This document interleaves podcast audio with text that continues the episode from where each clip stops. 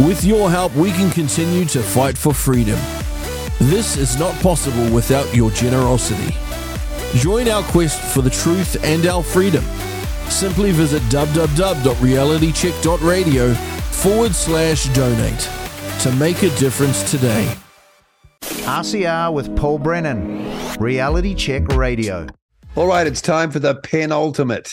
I don't get uh, many opportunities to say that word. The penultimate edition for this year, 2023, of Tech Tuesday. It's Tuesday morning, only two shows to go. This is the first of those two, and Stephen Sykes is with me. We're near the finish line for the end of the year. Stephen, can you feel it?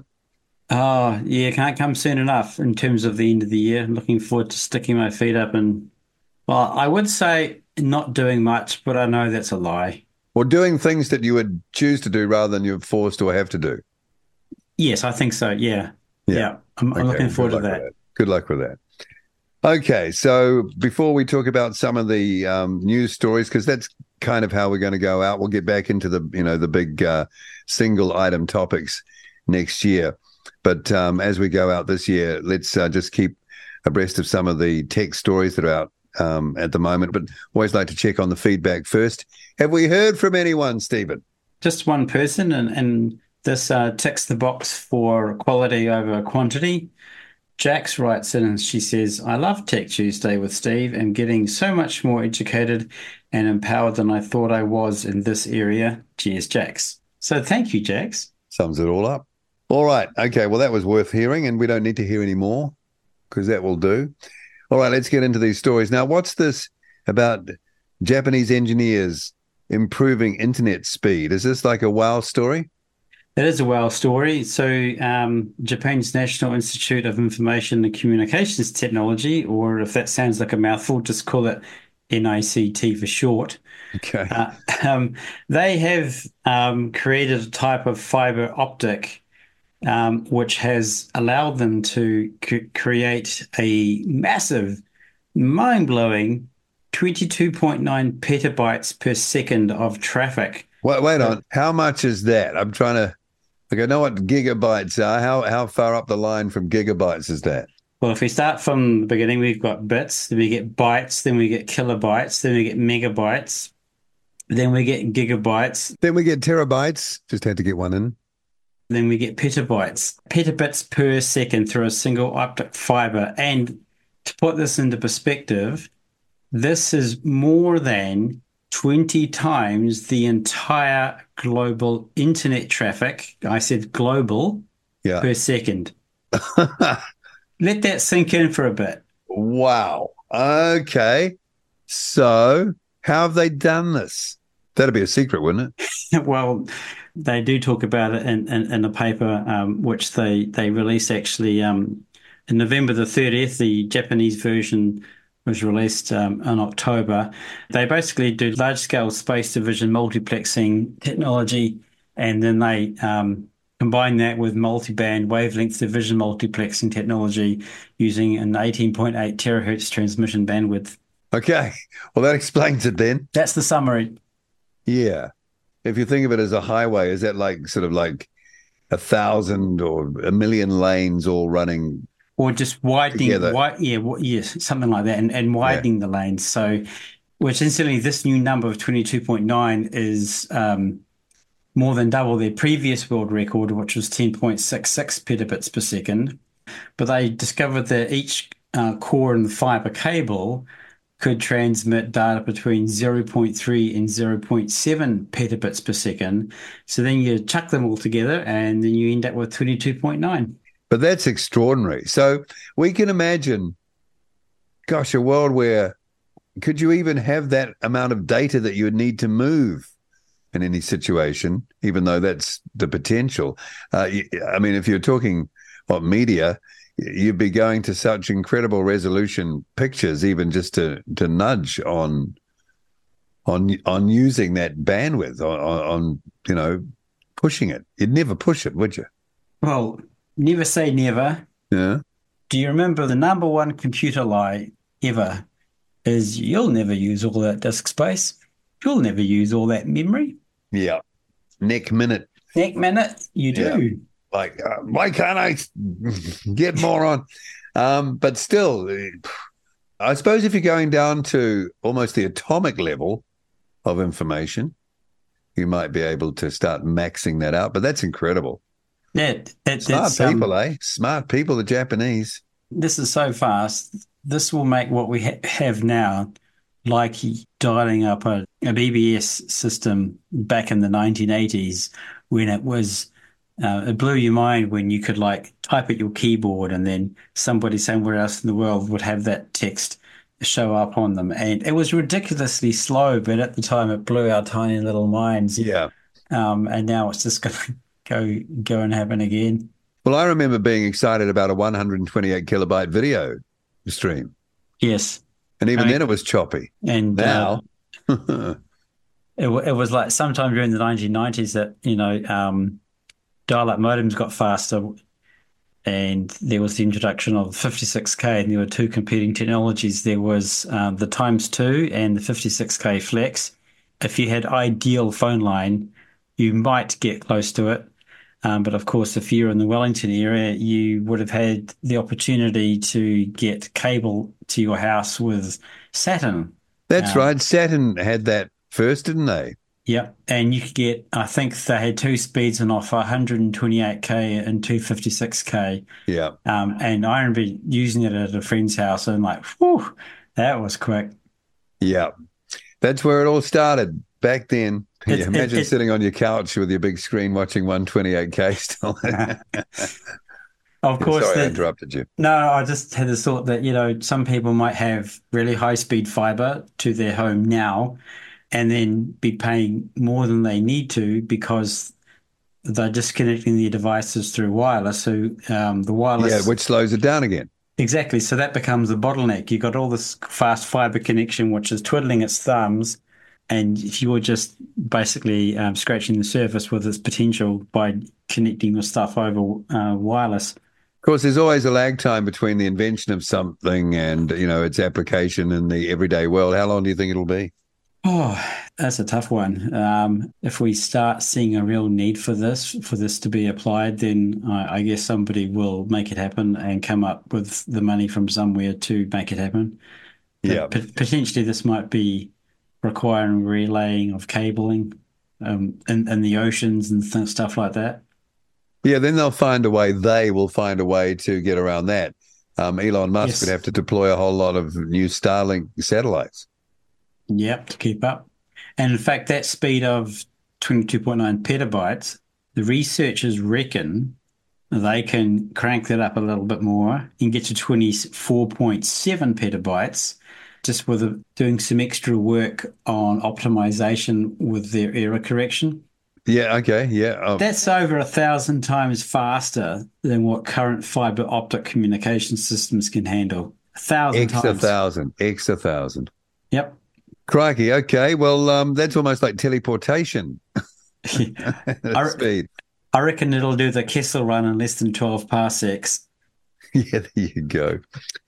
All right. So there's that. That, that, that was a Star a, Wars reference for anyone not uh, not not seeing that. One of the great lines. okay. Um, we hear about data breaches um, quite a bit. What's this latest one? It seems to be uh, a little bit quirky.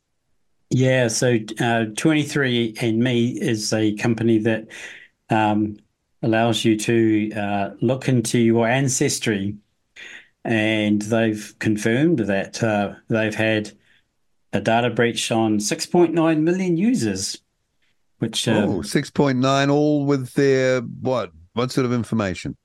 So uh, pretty much all of it. Um, so the first five and, and a half um, million um, were affected by those who opted into their DNA relatives feature, which allows uh, people to automatically share some of their data with other people. And so that stolen data typically, you know, it's got the usual person's name, birth year, relationship labels, uh, plus, given the unique nature of an ancestry service, the percentage of DNA shared with relatives, um, ancestry reports, and self reported location useful information. Useful, I guess. Yeah. And then on top of that, to make up the 6.9, uh, you've got another 1.4 million who opted in, um, who also had their family tree profile information access, which has display names, relationship labels, same stuff again. But 23andMe sort of declared some of this as um, on the background, whatever in English that means. But um, and then and then last uh, not last month um, October they had another breach. This was a bit different because that was from credential stuffing. And we've talked about that a while ago. And credential stuffing, just to recap, is when your username and password information gets stolen from some other system. And then the attacker takes that information and then tries to see what else they can log into with it. Yeah. So um, back then, you could um, uh, from the October um, data breach, um, there were a few few deals going on. Um, the cyber criminal um, said you could buy 100 profiles for a thousand US dollars. You could buy a thousand profiles for 5,000 or 20 grand will get you um, 10,000 profiles. But if you committed to spending or getting 100,000 or more, you could buy these for the price of a dollar each. Yeah. And then what can you make from from it? Well, when you know things about people, you can infer all kinds of things, and then you can then go and use that to um, do identity theft, make you say things that you didn't say, break into other systems. There's all kinds of nasty things you can do, and this just keeps happening. And given the the nature of the data, you know, your DNA information sort of gets pinched, and like, well, what can happen with all that stuff? Yeah, what could go wrong? These um, um, sites or services seem to be quite popular. Yeah, they are. And I think and Ancestry.com is one of the really popular ones. Well, it is from my perspective because you occasionally see ads for it um, on the television. Yes, you do. Yeah, yeah. Which, interestingly, Ancestry.com is actually owned by Blackstone Group, which it purchased for $4.7 billion. So there's clearly wow. a, lot of money to be had in this kind of thing. Who's Blackstone? I've heard of BlackRock. Who's Blackstone? BlackRock, Blackstone. Yeah, it does sound similar. So they're certainly um, a Fortune 500 company, um, investment company. They've actually, um, the name Blackstone actually comes from the founders. It, it's a cryptogram. So the, the founders um, are Peter Peterson and Stephen Schwarzman. So they took Schwarz, which um, is the German word for black, um, Peter, Petros, or Petra, which means stone or rock in Greek. So that's how they came okay. up with, with, that name. If well, how they sounds, come up with Black Rock then? Well, I don't know. It could be something similar. But uh, Blackstone and Black Rock have um, entered into um, partnerships before. So if you're a little dubious of BlackRock, then you might wish to apply the apply the same level of uh, skepticism towards those guys as well. Okay, so the data's been uh, stolen, but there's been a breach. But for a company or an organization like Blackstone, and paying what 4.3 billion for it? Did you say 4.7 billion when they bought well, it? When I they mean, bought how can, earn, how can you earn that sort of money from it, though? Well, information's power, but yeah, gee, so that's where I was. That's heading. a lot of money. That, That's where I was heading, you know, yeah. the information. Yes, information is power. And I guess, you know, to have people's um, DNA information and all the connections that go with that, that's even deeper. Talk about metadata. oh, yeah. Well, you see, the thing with like um, your genetic information being stolen, and unless you were trying, you could kind of find a way to transport your soul into another human being, your genetic information is uniquely you. It's not like it's not like a password theft where you can just go and reset that. When they when we say genetic information on these sites, is that from um, like a DNA test? Is that like the sort of yeah? So you can the readout, um, the printout from that, or whatever. Yeah. So often with these sorts of companies, you can get them to send you a, uh, a DNA test kit and then you take you know um, swabs um, of well inside of your mouth or wherever, um, and you send that back to them in, in, a special bag so that it's not tainted, and you send it back, and then they analyze it in their labs. Wow, boy, boy, is that a sensible thing to do? I've never thought so. I've like. I mean, what could t- possibly go wrong with that? Do you think? Oh, everything. Because you're just giving it up, man. I know. Like there's, uh, there's an implied trust to that kind of thing, and to me, I feel that trust is um, severely out of place.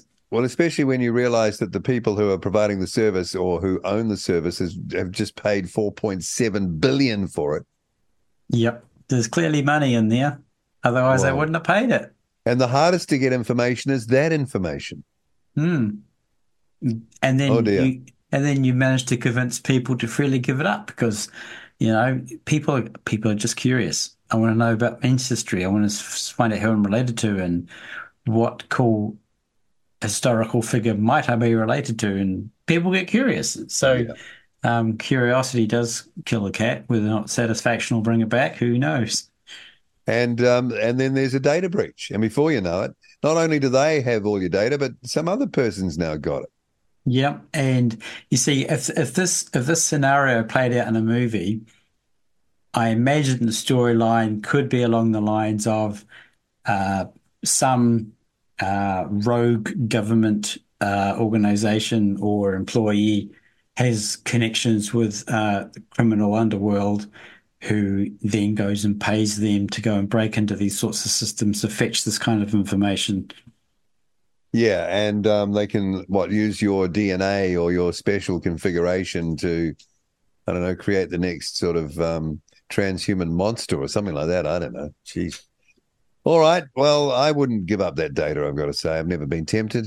Never. You'd, if you wanted that information from me, you'd need to prize it from my cold dead body. Yeah, and and then the DNA wouldn't be that useful. Perhaps I don't know.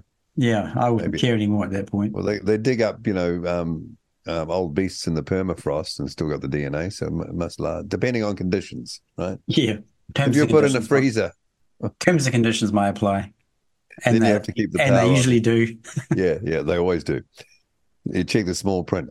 Okay, um, now this is an interesting one. Wi-Fi routers mapping people in yeah. what in the proximity of, of, of the router, right?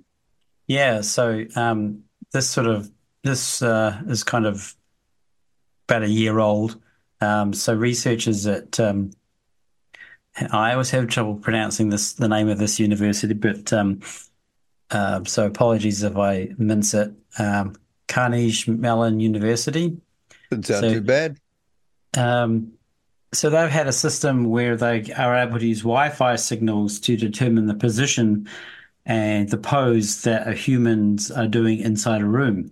And you don't need any really souped up, fancy, expensive equipment for this usually something that you can you know, buy off the shelf at um, your local computer store is quite capable of doing this sort of thing. And they have AI algorithms which analyze the Wi Fi signal um, interference generated by people moving around the room. So the images that they've posted, um, think of it like 1980s um, computer graphics uh, where you have a wireframe of a person showing, you know, the roundness of their head and their, on their limbs.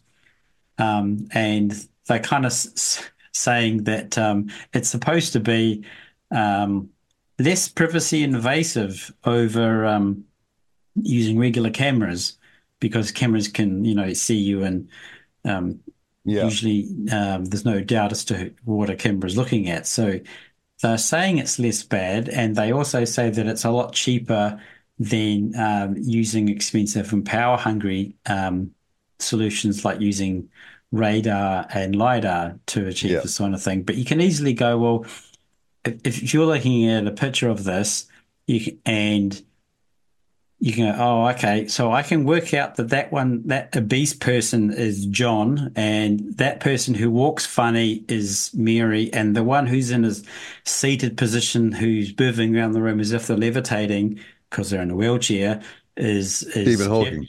Is Stephen Hawking, yeah. Um, then you can still work out um, people based upon from, that from the wireframe pics, right? So yes, uh, and also um, even uh, go back one on that.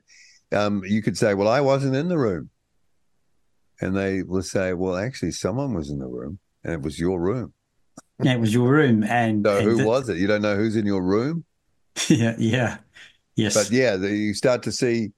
So is there enough detail, even though it's really low res, like you said, that you know the bigger person would that that would show, wouldn't it? You could see that, and obviously the whizzing around on the wheelchair because that's a different positioning. Yeah, there'd be enough to show that. There would, and the the other thing is that um, this will work perfectly well in the dark.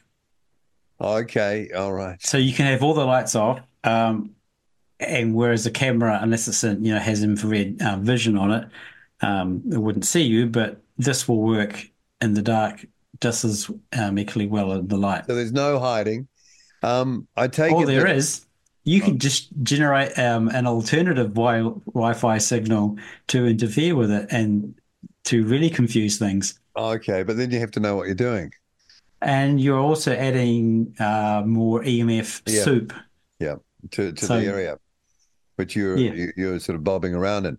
So uh, if that's AI generated, so the machine learns more and more, and I take it the um, detail of the picture over time gets better, is greater, is it? Well, it'd be interesting to see how this would work with, say, um, people using five gigahertz frequencies if they were using Wi-Fi versus the older 2.4. Because that's more detail, right? More information. Well, yeah, you've got a higher frequency, so but the thing is with that is that it works over shorter distances compared to 2.4. 2.4 you get lower bandwidth and data throughput, but it works over greater distances. So Mind um, rooms aren't very big, usually. usually, but you know, um, maybe in uh, certain work environments, uh, warehouses, halls, Oh, yes. conferences, that kind of thing. I was at work. Yeah, I was. weren't. Yeah, now No, I weren't. remember. No, you weren't. I've got the thing here from the Wi-Fi, and there's no one in the room when you say you were at work. Yeah, yeah, Whatever. But okay, that's just another way to be spied on. yeah. Thank you for alerting us. All right, Um, and to end on, what's PlayStation been doing with? Have they been deleting shows that people thought they were getting when they they paid up their money? Yeah, so this is a reminder that when you sign up to certain services and you think you pay, you pay for something and that you think you own it, no, you don't. Ownership's an illusion. So PlayStation has taken away um, hundreds of Discovery shows that people already purchased.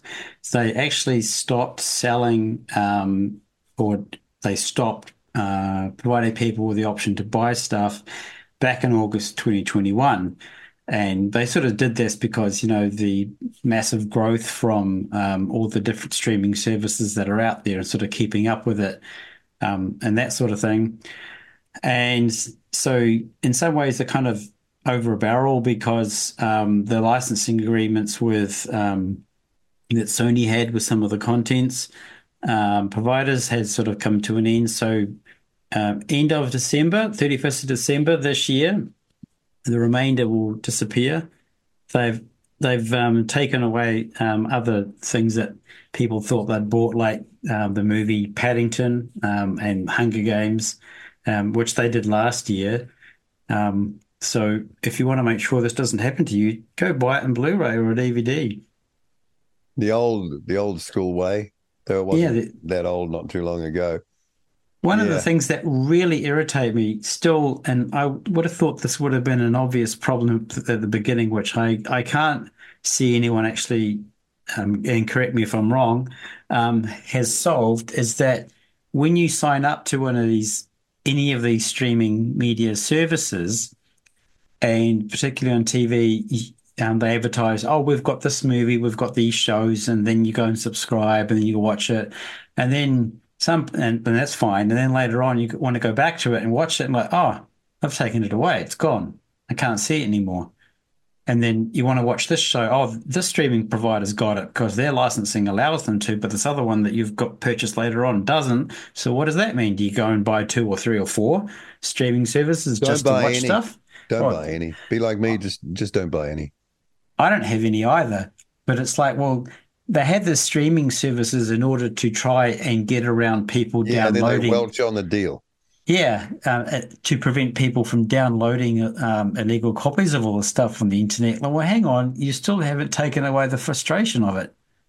Okay, Stephen Sykes for our uh, second to last penultimate um, edition of Tech Tuesday for 2023. Good to chat again. Thanks so much. Thank you very much. RCR with Paul Brennan, Reality Check Radio. Thank you for tuning in to RCR, Reality Check Radio. If you like what you're listening to or dislike what you're listening to, either way, we want to hear from you. Get in touch with us now. You can text us with your message to 2057. That's 2057 or email us at inbox at realitycheck.radio. We would love to hear from you, so connect with us today.